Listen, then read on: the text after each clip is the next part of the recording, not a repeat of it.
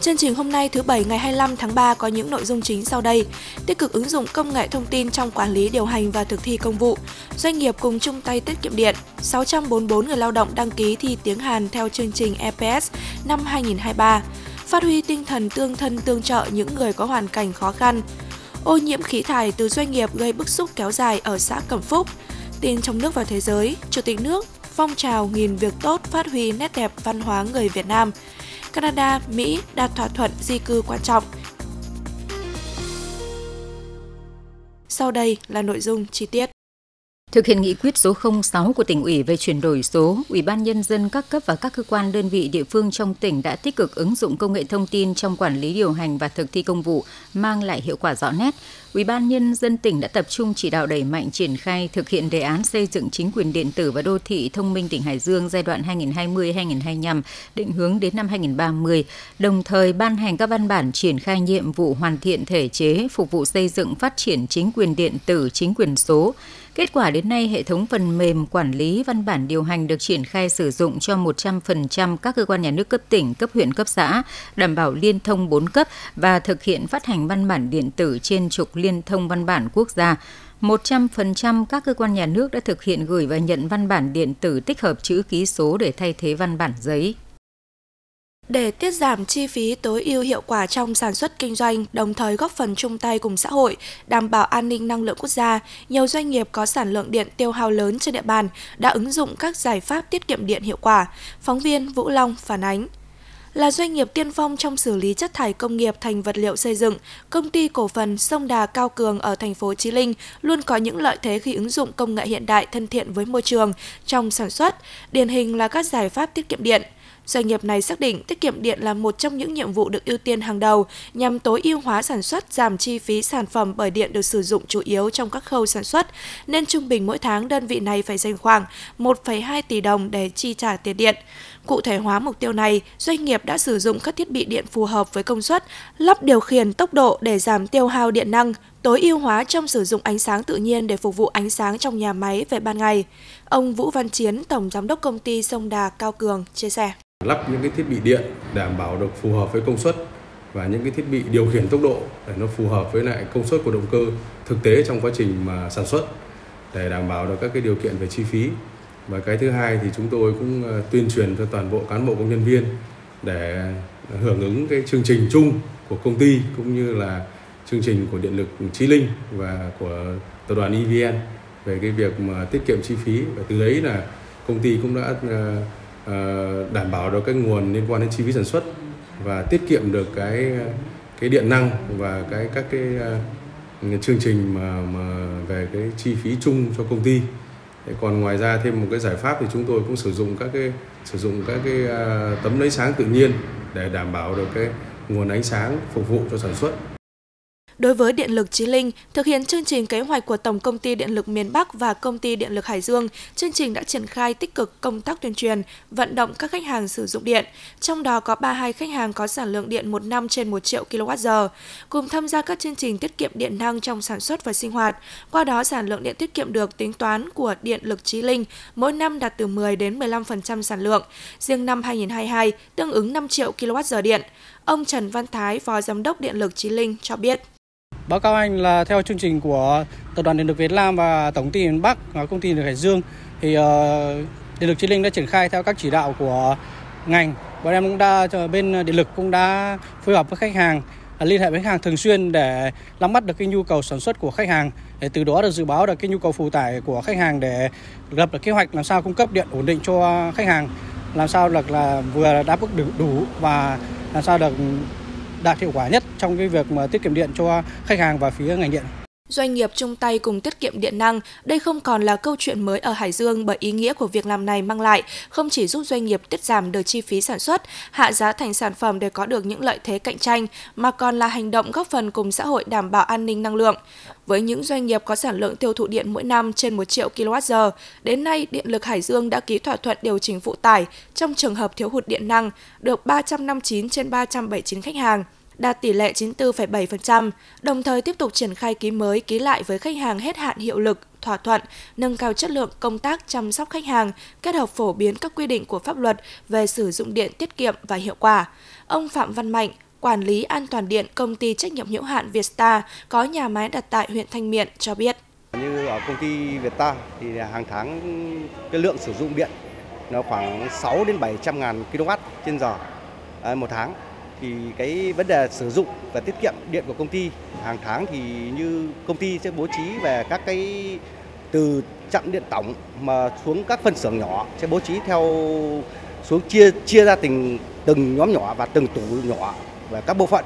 khi mà có cái những cái thời gian mà cảm đến những cái khu vực mà không cần sử dụng đến điện thì chúng ta sẽ cắt giảm khu vực đó để giảm, tối thiểu về cái điện năng. Để việc cung cấp điện được an toàn, liên tục ổn định cùng với sự đồng hành của các doanh nghiệp, những cố gắng, nỗ lực của ngành điện Hải Dương sẽ rất cần đến sự chung tay của các khách hàng sử dụng điện để việc sử dụng điện tiết kiệm trở thành thói quen của mỗi người, mỗi gia đình, mỗi doanh nghiệp và cả cộng đồng. Từ 20 giờ 30 đến 21 giờ 30 ngày hôm nay, sự kiện tắt đèn trong vòng 1 giờ hưởng ứng giờ trái đất năm 2023 sẽ diễn ra. Với mục đích ý nghĩa tốt đẹp của chương trình, chiến dịch giờ trái đất sẽ không chỉ dừng lại ở sự kiện tắt đèn mang tính biểu tượng mà sẽ tiếp tục lan tỏa tới mọi tổ chức cá nhân để cùng hành động vì một trái đất xanh phát triển bền vững thông qua các hoạt động thiết thực về tiết kiệm năng lượng và bảo vệ môi trường. Đề tài xây dựng mô hình sản xuất hàng hóa giống lúa TBR225 chất lượng kháng bạc lá theo hướng tăng trưởng xanh trên địa bàn tỉnh Hải Dương, sau một năm thực hiện đã cho kết quả nổi trội là giảm chi phí sản xuất, giảm ô nhiễm môi trường và nâng cao năng suất cho hiệu quả kinh tế cao được nông dân áp dụng mở rộng diện tích. Đây cũng là kết quả vừa được Sở Khoa học và Công nghệ tỉnh nghiệm thu đánh giá. Mô hình do Trung tâm Khuyến nông tỉnh thực hiện được triển khai với quy mô 300 hecta trên địa bàn các huyện Thanh Miện, Gia Lộc, Ninh Giang, Nam Sách và Bình Giang. Phương thức sản xuất được áp dụng là sử dụng giống sạch bệnh, ứng dụng mạ khay cấy bằng máy và sản xuất tập trung. Kết quả đánh giá sau một năm triển khai mô hình đã giúp nông dân giảm chi phí sử dụng thuốc bảo vệ thực vật do ít sâu bệnh gây hại, môi trường ô nhiễm đồng ruộng được cải thiện – Đối với năng suất lúa TBR225 kháng bạc lá tại các mô hình vụ xuân đạt trên 75 tạ một hecta, cao hơn giống lúa đối chứng từ 8,5 đến 21 tạ một hecta, cho thu lãi từ 5,3 đến 8,2 triệu đồng một hecta. Vụ mùa đạt 65 tạ một hecta, cao hơn đối chứng từ 7,5 đến 15 tạ một hecta, cho thu lãi cao hơn đối chứng từ 5,9 đến 6,4 triệu đồng một hecta. Hiệu quả từ mô hình, nông dân các địa phương đã mở rộng diện tích gieo cấy giống lúa TBR225 kháng bạc lá lên trên 2.700 hecta. Mô hình cũng tạo dựng được mối liên kết sản xuất gắn với tiêu thụ sản phẩm, được gần 1.700 tấn thóc, chiếm 80% sản lượng của mô hình. Với kết quả đạt được tại buổi nghiệm thu, Ban chủ nhiệm đề tài đề nghị các sở ngành và địa phương tiếp tục quan tâm hỗ trợ các cơ sở sản xuất mạ khay cấy máy để tạo điều kiện cho nông dân mở rộng mô hình và hướng tới mục tiêu đồng bộ cơ giới hóa trong sản xuất lúa và ứng dụng công nghệ cao vào sản xuất lúa, tạo vùng sản xuất hàng hóa tập trung. Sau 5 ngày triển khai từ 20 đến 24 tháng 3, chiều qua Trung tâm Dịch vụ Việc làm Giáo dục Nghề nghiệp Hải Dương kết thúc việc đăng ký dự thi tiếng Hàn theo chương trình EPS năm 2023. Kết quả đã có 644 người lao động các huyện, thị xã, thành phố trong tỉnh đến đăng ký dự thi tiếng Hàn theo chương trình EPS năm 2023, trong đó lao động đăng ký ngành sản xuất chế tạo là 632 lao động, đăng ký ngành xây dựng 12 lao động, riêng hai ngành nông nghiệp và ngư nghiệp không có lao động nào đăng ký. Để đảm bảo cho người lao động đến đăng ký thuận tiện, nhanh gọn chính xác, Trung tâm Dịch vụ Việc làm Giáo dục Nghề nghiệp Hải Dương đã cử 11 cán bộ nhân viên đón tiếp hướng dẫn, tư vấn lao động đến đăng ký thực hiện trình tự các bước theo quy định và nhập danh sách lao động đăng ký. Theo quy định, thí sinh sẽ tham dự hai vòng thi bắt buộc, vòng 1 thi năng lực tiếng Hàn EPS Topic, vòng 2 kiểm tra tay nghề và đánh giá năng lực. Thời gian và địa điểm tổ chức thi sẽ được Trung tâm Lao động ngoài nước thông báo bằng văn bản cho Sở Lao động Thương binh và Xã hội và thông báo trên trang thông tin điện tử của Trung tâm Lao động ngoài nước tại địa chỉ collab.gov.vn Kết quả điểm thi sẽ được thông báo tại eps.gov.kr.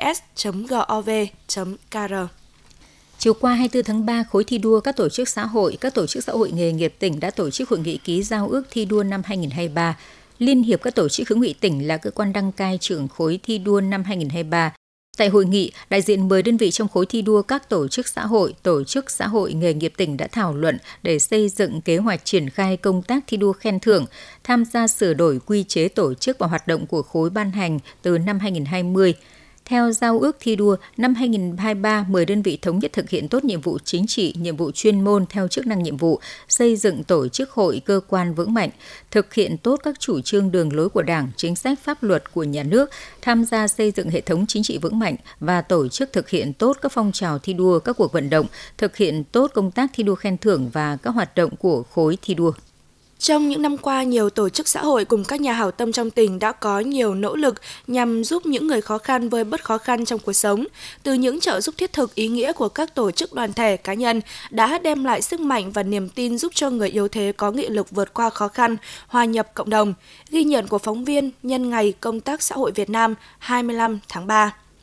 Vừa qua, Hội Người Khuyết tật tỉnh phối hợp cùng doanh nghiệp Xuân Huy, huyện đoàn Kim Thành đã tổ chức chương trình cắt tóc miễn phí cho người cao tuổi, trẻ em, trong đó có những đối tượng có hoàn cảnh khó khăn khuyết tật tại xã Đại Đức và xã Đồng Cầm. Hoạt động đã góp phần động viên tinh thần cho những người yếu thế trong khuôn khổ tháng thanh niên 2023. Sức hút của hoạt động tình nguyện, sự phấn khởi của người dân đã góp phần lan tỏa hiệu ứng tốt trong xã hội. Bên cạnh những chương trình thiện nguyện, Hội Người Khuyết tật cũng xác định một số công tác xã hội trọng tâm như kết nối, xây dựng, các dự án tạo sinh kế, việc làm, phẫu thuật trình hình cho những người khuyết tật có hoàn cảnh khó khăn. Tham gia hoạt động thiện nguyện, anh Phạm Đình Du, doanh nghiệp Xuân Huy Hair Salon Group chia sẻ. Chúng tôi doanh nghiệp trẻ Xuân Huy cây kéo vàng thành phố Hải Dương à, thường phối hợp với các tổ chức xã hội trong đó có người khuyết tật à, tỉnh à, tổ chức cắt tóc từ thiện. Đây là hoạt động tình nguyện vì cộng đồng hướng tới đông đảo người dân, người già leo đơn, người khuyết tật các em thiếu nhi tại nhiều địa phương. Qua đó chúng tôi muốn động viên tinh thần giúp họ sống vui, sống khỏe, đồng thời tạo được sự gần gũi, thắt chặt tinh thần đoàn kết, thương tân, tương ái cho cộng đồng để mọi người ờ, được ờ, vui vẻ hơn. Chị Nguyễn Thị Nha, tránh văn phòng Hội Người Khuyết tật tỉnh Hải Dương cho biết thêm. Cái hoạt động xã hội của hội của hội chủ yếu hướng tới là thiện nguyện và giải quyết công an việc làm cho người khuyết tật. Trong các công tác hoạt động xã hội, mặc dù hội viên à, cán bộ hội còn nhiều cái sẽ gặp rất là khó khăn. Thứ nhất là cái vấn đề đi lại thứ hai là cái cái kinh phí nó không có đấy. Đa số là các chú rất là yếu còn có bạn thì ngồi xe lăn nhưng mà uh, cán bộ luôn luôn là luôn luôn đồng hành với các hoạt động xã hội ừ, đối để cho người khuyết tật có thể hòa nhập vào trong cuộc sống ngay từ đầu năm 2022, Hội chữ thập đỏ tỉnh đã tích cực vận động sự phối hợp của các nhà hảo tâm, đẩy mạnh thực hiện chuỗi các chương trình Tết nhân ái với nhiều hình thức mới. Tổng giá trị chương trình này cùng các hoạt động hỗ trợ đầu xuân của các cấp hội đạt trên 16,6 tỷ đồng. Hàng tháng, Hội chữ thập đỏ các cấp cũng duy trì đều đặn những hoạt động trợ cấp thường xuyên cho những đối tượng yếu thế đặc biệt, kịp thời có mặt hỗ trợ đột xuất cho những người không may gặp tai nạn. Trung tâm hoạt động nhân đạo trực thuộc cơ quan hội luôn tích cực vận động tài trợ để duy trì hoạt động nuôi dưỡng những trẻ em bị bỏ rơi. Hội cũng đang tích cực xây dựng kế hoạch chương trình hoạt động công tác xã hội hướng đến tháng nhân đạo 2023. Bà Nguyễn Thị Hồng Gấm, Phó Chủ tịch Hội chữ thập đỏ tỉnh Hải Dương chia sẻ. À, trong thời gian tới, à, Hội chữ thập đỏ tỉnh chúng tôi à, tiếp tục xây dựng à, những cái kế hoạch chiến lược lớn cho công tác xã hội trong năm nay. Cụ thể đó là vào tháng 5 là tháng nhân đạo à, đã được ban bí thư à, chính thức à, cho tổ chức dự kiến là chúng tôi à, trong kế hoạch là huy động khoảng 6,5 tỷ đồng à, cho khoảng 1.600 lượt người à, trong toàn tỉnh. Công tác huy động nguồn lực của cái à, ban công tác xã hội cũng rất là nhiều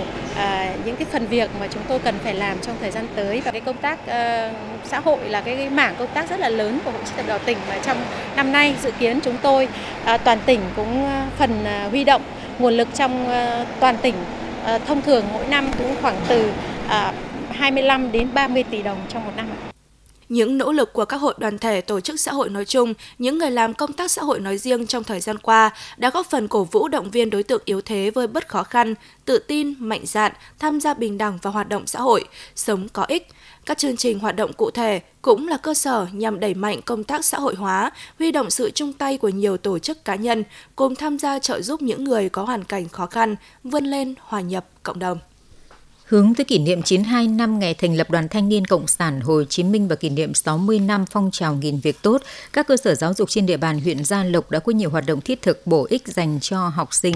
Tại trường Trung học cơ sở Quang Minh đã diễn ra Ngày hội tuổi trẻ sáng tạo với chủ đề Suy nghĩ xanh, hành động xanh vì một môi trường xanh. Trong chương trình, học sinh được giới thiệu về các sản phẩm sáng tạo khoa học kỹ thuật từng đạt giải quốc gia của trường. Học sinh thực hiện trình diễn các trang phục được làm từ những sản phẩm tái chế do chính các bạn học sinh thiết kế. Học sinh cũng được trải nghiệm con đường trí thức và cuộc sống, thi đấu sản phẩm tên lửa nước do chính mình sáng tạo. Tại trường tiểu học Hoàng Diệu, học sinh được trải nghiệm các gian trại với các chủ đề về làng nghề truyền thống, trò chơi dân gian, đọc sách, sản phẩm trang trí thủ công và ẩm thực ba miền. Nhân dịp này, nhà trường cũng tuyên truyền để học sinh nâng cao ý thức bảo vệ môi trường sống luôn xanh sạch đẹp. Trong chương trình, các nhà hảo tâm trao tặng quà cho các học sinh có hoàn cảnh khó khăn.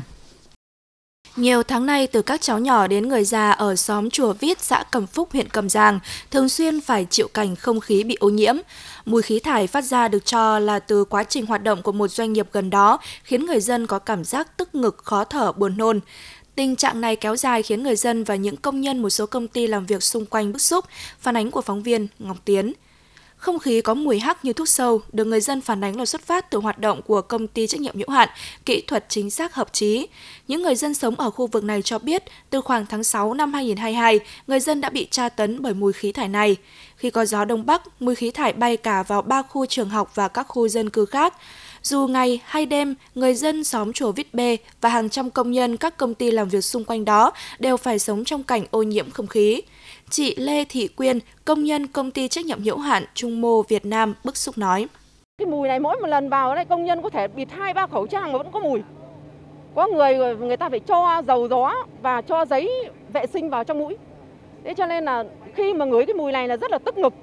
Chúng tôi không thể chịu được. Và hiện nay công ty rất nhiều công nhân lao đơn để thôi việc. Thực tế là các anh đến đây là cái mùi rất là khó chịu tại đây. Đấy, hôm nay là chúng tôi chỉ đại diện cho công ty là cần này người ra thôi. Chứ cả công ty là muốn ra để trực tiếp đả đảo công ty này. Tình trạng này kéo dài nhiều tháng nay khiến cuộc sống của người dân bị đảo lộn gây bức xúc kéo dài khi đột xuất cùng với người dân đến gần khu vực sản xuất của công ty trách nhiệm hữu hạn kỹ thuật chính xác hợp trí đã thấy thực tế phản ánh của người dân là có cơ sở. Chị Nguyễn Thị Hương, một người dân xóm chùa Vít Bê xã Cẩm Phúc huyện Cẩm Giàng bức xúc nói: Mỗi lần à, chúng tôi hít vào thì là cảm giác là bắt đầu nó sộc mũi, xuống gáy, đau hết gọi là đau hết đầu và chóng mặt, buồn nôn. Cứ hít hơi mùi một cái là là là nôn ọe các thứ. Xong đau đầu em có nằm cả ngày luôn đóng cửa kín. Đấy mà cái tình trạng này thì nó diễn ra ờ, từ thời điểm nào? Từ tháng 10 năm ngoái là doanh nghiệp may mặc sản xuất ngay gần công ty hợp trí, nhiều công nhân của công ty trách nhiệm hữu hạn Trung Mô đã xin nghỉ việc vì không khí bị ô nhiễm. Chị Nguyễn Thị Hiền, quản lý sản xuất công ty trách nhiệm hữu hạn Trung Mô Việt Nam, nói. Từ khi công ty à, bên cạnh hoạt động thì là bên em bị chịu ảnh hưởng của cái mùi đấy rất là lặng lẻ và cái mùi khi mà nó phát ra thì nó nó nó, nó bốc lên thì nó cảm giác như kiểu mùi thuốc sâu nguyên chất ấy. Và khi mà hít những cái mùi đấy vào thì công nhân của bên em lôn nọe rất là nhiều. Thậm chí có những cái truyền ở khu vực truyền 6 và truyền 8 bên em ừ, có những hôm hít phải phải đến khoảng tầm gần chục bạn chạy ra ngoài lôn bởi vì nó quá kinh khủng. Còn từ khi bắt đầu ờ, có những cái mùi này xảy ra thì bên em rơi vào khoảng tầm 40 công nhân đưa đơn. Đưa đơn để xin nghỉ việc vì cái mùi này họ không chịu được cái mùi này. Bức xúc vì cuộc sống bị đảo lộn do không khí ô nhiễm, nhất là lo lắng cho các cháu học sinh ba trường mầm non tiểu học và trung học cơ sở, người dân đã làm đơn kêu cứu đến Sở Tài nguyên và Môi trường cũng như Cảnh sát môi trường. Tuy nhiên xác định của các cơ quan này đều cho thấy không có ô nhiễm không khí. Người dân cho biết mỗi khi có cơ quan chức năng đến kiểm tra thì không có mùi, nhưng khi cán bộ chức năng về thì người dân tiếp tục bị tra tấn bởi không khí ô nhiễm. Ông Nguyễn Xuân Trắc, Chủ tịch Ủy ban nhân dân xã Cẩm Phúc, huyện Cẩm Giang cho biết. À, cái việc mà chưa làm rõ liên quan đến cái mùi trong công ty tiến hành hoạt động ấy thì nó đang ảnh hưởng rất lớn về cái cái cái đời sống sinh hoạt của nhân dân gần đó và đặc biệt là nó nếu không được Ờ, làm rõ và giải quyết ờ, triệt để, thì nó sẽ ảnh hưởng đến cái ờ, cái tư tưởng trong nhân dân, đặc biệt là liên quan đến cái điều hành hoạt động của ủy ban nhân xã. Và cũng rất mong muốn là trong cái thời gian sớm nhất để các cơ quan chức năng tiếp tục có cái cái kiểm tra từ thực tế phản ánh của người dân xã Cẩm Phúc, huyện Cẩm Giang, đề nghị Ủy ban nhân dân huyện và cơ quan chức năng cần tiếp tục vào cuộc xem xét, đánh giá môi trường không khí tại khu vực này để giải quyết dứt điểm, đảm bảo cuộc sống cho người dân, ổn định tình hình tại địa phương.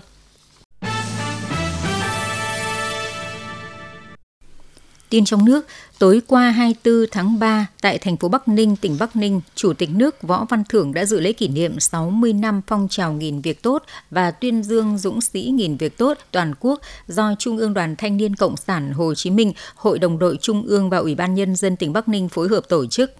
Nghìn việc tốt là phong trào thi đua yêu nước của thiếu nhi Việt Nam được phát động tại trường cấp 2 Liên Sơn, nay là trường Trung học cơ sở Tam Sơn, huyện Từ Sơn, tỉnh Bắc Ninh.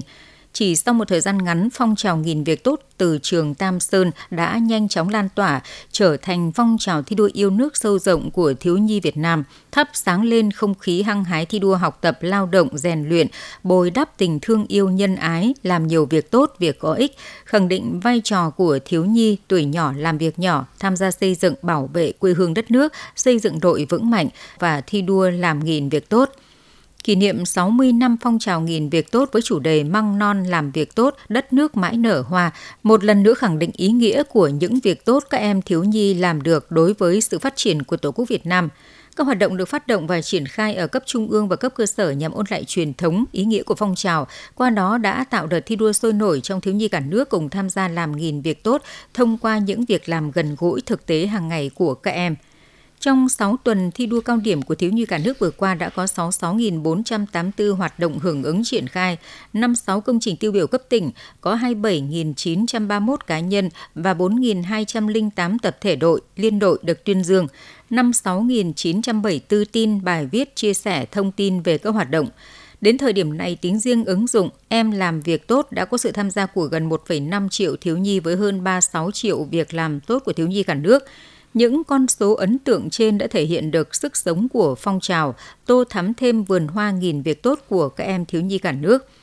Chúc mừng 1.000 dũng sĩ nghìn việc tốt được tuyên dương, Chủ tịch nước Võ Văn Thưởng nhấn mạnh, nghìn việc tốt là phong trào có sức sống mãnh liệt lâu dài, có ý nghĩa và giá trị to lớn vì có nội dung rất gần gũi, phù hợp với tâm lý lứa tuổi, nhu cầu, nguyện vọng của thiếu nhi, dễ thực hiện, thực hiện được thường xuyên, dễ thấy kết quả, được biểu dương khen thưởng kịp thời, trở thành nếp nghĩ thói quen là cơ sở quan trọng để hình thành đức tính tốt đẹp trong mỗi con người – Phong trào nghìn việc tốt không chỉ góp phần bồi dưỡng hình thành cho thiếu nhi những phẩm chất tốt đẹp của người công dân xã hội chủ nghĩa, mà còn chứa đựng những giá trị xã hội to lớn, nền tảng để hình thành, lan tỏa những việc làm tốt, những hành động đẹp, góp phần xây dựng và phát huy nét đẹp văn hóa con người Việt Nam. Thiếu nhi làm được việc tốt thì người lớn càng phải làm được việc tốt, tránh xa việc xấu. Xã hội ta sẽ tốt đẹp lên rất nhiều nếu từ trẻ em đến người lớn đều làm nhiều việc tốt. Chủ tịch nước nói. Để phong trào nghìn việc tốt được phát huy mạnh mẽ hơn nữa, Chủ tịch nước đề nghị Đoàn Thanh niên Cộng sản Hồ Chí Minh, đội thiếu niên tiền phong Hồ Chí Minh tiếp tục nghiên cứu rút ra bài học hay để đẩy mạnh phong trào nghìn việc tốt trong bối cảnh mới với những cách làm sáng tạo, thiết thực hiệu quả, tạo điều kiện môi trường để thiếu nhi làm được nhiều việc tốt, nhân lên nhiều hơn nữa những tấm gương người tốt việc làm tốt, hành động tốt. Các đoàn thể, ngành giáo dục và các bậc cha mẹ tiếp tục quan tâm chăm lo bảo vệ giáo dục thiếu niên nhi đồng, dành những điều kiện tốt nhất để các cháu thiếu nhi được vui chơi, học tập, rèn luyện, phát huy trí tuệ, tài năng, thi đua thực hiện 5 điều bác Hồ dạy và các phong trào do đội thiếu niên tiền phong Hồ Chí Minh tổ chức. Theo Bộ Lao động Thương binh và Xã hội, Việt Nam vẫn đang thiếu khoảng 1 triệu nhân lực ở khu vực công nghệ. Làn sóng sa thải của các ông lớn công nghệ thế giới vẫn chưa có dấu hiệu dừng lại. Khi tuần qua, Amazon tiếp tục sa thải 9.000 nhân viên, nối bước Meta, chủ quản Facebook, cho 10.000 nhân sự nghỉ việc ít lâu trước đó. Việt Nam không miễn nhiễm với khó khăn chung, nhưng tín hiệu tích cực là thời gian gần đây, ngành công nghệ trong nước đã ngược dòng tăng cường tuyển dụng nhờ lợi thế một số thị trường có tốc độ phát triển nhanh về kinh tế số. Lazada Việt Nam vừa đi vào vận hành một trung tâm phân loại hoàng hóa với diện tích 20.000 m2 và khả năng xử lý hơn 1 triệu kiện hàng mỗi ngày. Để đáp ứng nhu cầu vận hành này, thời gian qua doanh nghiệp đã tăng tuyển dụng hơn 20% lượng nhân sự. Doanh nghiệp lý giải các công việc cần chủ yếu là đi vào chiều sâu đòi hỏi chất lượng. Bị ảnh hưởng tiêu cực từ thị trường, năm 2022, Sky Mavis, doanh nghiệp làm game ứng dụng công nghệ chuỗi khối blockchain, sụt giảm đến 95% lượng người dùng thường xuyên so với năm trước đó. Nhưng ngược lại, lượng nhân sự đang cao hơn gấp 3 lần so với đầu năm ngoái nhờ nhu cầu phát triển sản phẩm mới vẫn có. Theo giới quan sát, ngành công nghệ Việt Nam vẫn ít nhiều chịu ảnh hưởng từ làn sóng sa thải trên thế giới, dù không có thống kê chính thức. Tuy nhiên, Việt Nam là thị trường kinh tế số có tốc độ tăng trưởng gần 30% trong năm ngoái, cao nhất Đông Nam Á, vì vậy quá trình phục hồi cũng nhanh hơn. Lợi thế dân số trẻ và nhanh nhạy với công nghệ cũng giúp Việt Nam thu hút sự chú ý từ các nước phát triển. Theo Bộ Lao động Thương binh và Xã hội, Việt Nam vẫn đang thiếu khoảng 1 triệu nhân lực ở khu vực công nghệ. Điều này cho thấy nhu cầu của ngành vẫn rất lớn. Các chuyên gia cho rằng vấn đề quan trọng là chiến lược đào tạo nhân lực công nghệ thực sự có chất lượng, kỹ năng và sức cạnh tranh cao mới có thể đáp ứng tốc độ phát triển như vụ bão của kinh tế số. 20 chuyên án trọng điểm lừa đảo qua mạng và điện thoại xuyên quốc gia đã bị Cục An ninh mạng và Tội phạm sử dụng công nghệ cao Bộ Công an triệt xóa gần đây. Các đường dây có số lượng hàng nghìn người chủ yếu hoạt động khu vực biên giới Việt Nam Campuchia, đối tượng chia thành các nhóm nhỏ có vai trò nhiệm vụ khác nhau, cụ thể nhóm quảng cáo, dụ dỗ, nhắn tin, ký hợp đồng và hướng dẫn bị hại những việc đơn giản, nhóm tiếp cận bị hại để dụ dỗ chuyển tiền, nhóm đóng vai trò lãnh đạo để thuyết phục, dụ dỗ, lôi kéo người bị hại chuyển tiền. Trong các đường dây này có nhiều công dân người Việt Nam, các đối tượng sử dụng các ứng dụng phương tiện hiện đại, hoạt động ẩn danh, khó truy vết. Theo Bộ Công an, các thủ đoạn của những nhóm đối tượng liên tục biến tướng về phương thức thủ đoạn lừa đảo. Người dân lưu ý tuyệt đối không tin theo bất cứ ai gọi điện đến mà đọc đầy đủ thông tin cá nhân mà tin đó là cơ quan chức năng. Thường cơ quan chức năng khi làm việc với người dân đều trực tiếp việc liên hệ qua điện thoại chỉ để mời hoặc xác minh thông tin. Tin thế giới, hai quốc gia láng giềng Canada và Mỹ vừa đạt được một thỏa thuận di cư quan trọng sau thời gian dài đàm phán. Thông tin được công bố ngay sau khi Tổng thống Mỹ Joe Biden kết thúc chuyến thăm chính thức Canada đầu tiên của ông kể từ khi lên nắm quyền năm 2021. Theo thỏa thuận có hiệu lực, thì hai nước sẽ thay đổi cách thức áp dụng thỏa thuận nước thứ ba an toàn ký năm 2004 theo hướng có quyền từ chối tiếp nhận những người xin tị nạn tại các cửa khẩu không chính thức. Thỏa thuận sẽ mở đường cho Canada đóng một cửa khẩu trái phép trên đường Roham ở khu vực biên giới chung với Mỹ qua đó khắc phục lỗ hổng trong thỏa thuận ký năm 2004 vốn cản trở Canada gửi trả những người xin tị nạn tại các địa điểm không phải là cửa khẩu nhập cảnh chính thức. Cùng với đó, Canada sẽ mở cửa cho 15.000 người di cư từ Tây bán cầu nộp đơn xin nhập cảnh hợp pháp vào nước này. Hôm qua, Pháp tuyên bố những người làm việc trong các cơ quan chính phủ của nước này không được phép cài đặt các ứng dụng giải trí trên điện thoại công vụ. Thông báo của Bộ Dịch vụ Công của Pháp nêu rõ sau khi nhiều nước tại châu Âu ban hành lệnh cấm đối với ứng dụng chia sẻ video TikTok, chính phủ Pháp cũng đã quyết định cấm tải và cài đặt các ứng dụng giải trí trên điện thoại chuyên dụng cấp cho công chức để phục vụ công việc – Lý do được nhà chức trách Pháp đưa ra là các ứng dụng giải trí không đảm bảo an toàn bảo vệ dữ liệu và an ninh mạng nên không thể vận hành trên các thiết bị công vụ. Một nguồn tin thuộc bộ trên cho biết lệnh cấm sẽ được áp dụng đối với các ứng dụng trò chơi như Candy Crush, các ứng dụng phát trực tuyến như Netflix và các ứng dụng giải trí như TikTok. Thông tin quảng cáo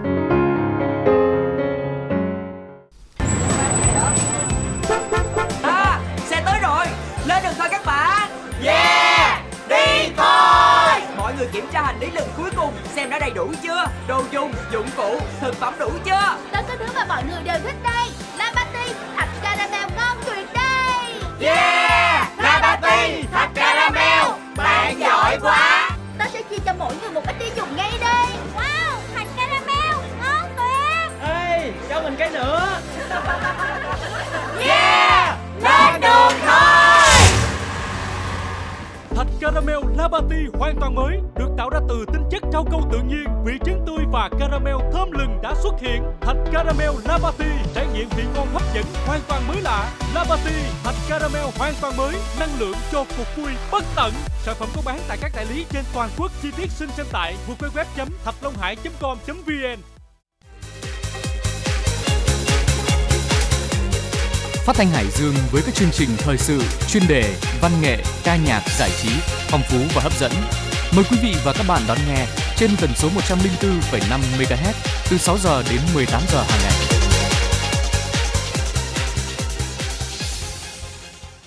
Tiếp theo chương trình là bản tin dự báo thời tiết khu vực Hải Dương đêm nay và ngày mai. Theo Đài khí tượng thủy văn tỉnh, khu vực Hải Dương đêm nay và ngày mai trời nhiều mây, đêm có mưa, mưa rào nhẹ rải rác, gió đông bắc cấp 2 cấp 3, nhiệt độ từ 23 đến 25 độ C, độ ẩm từ 82 đến 94%.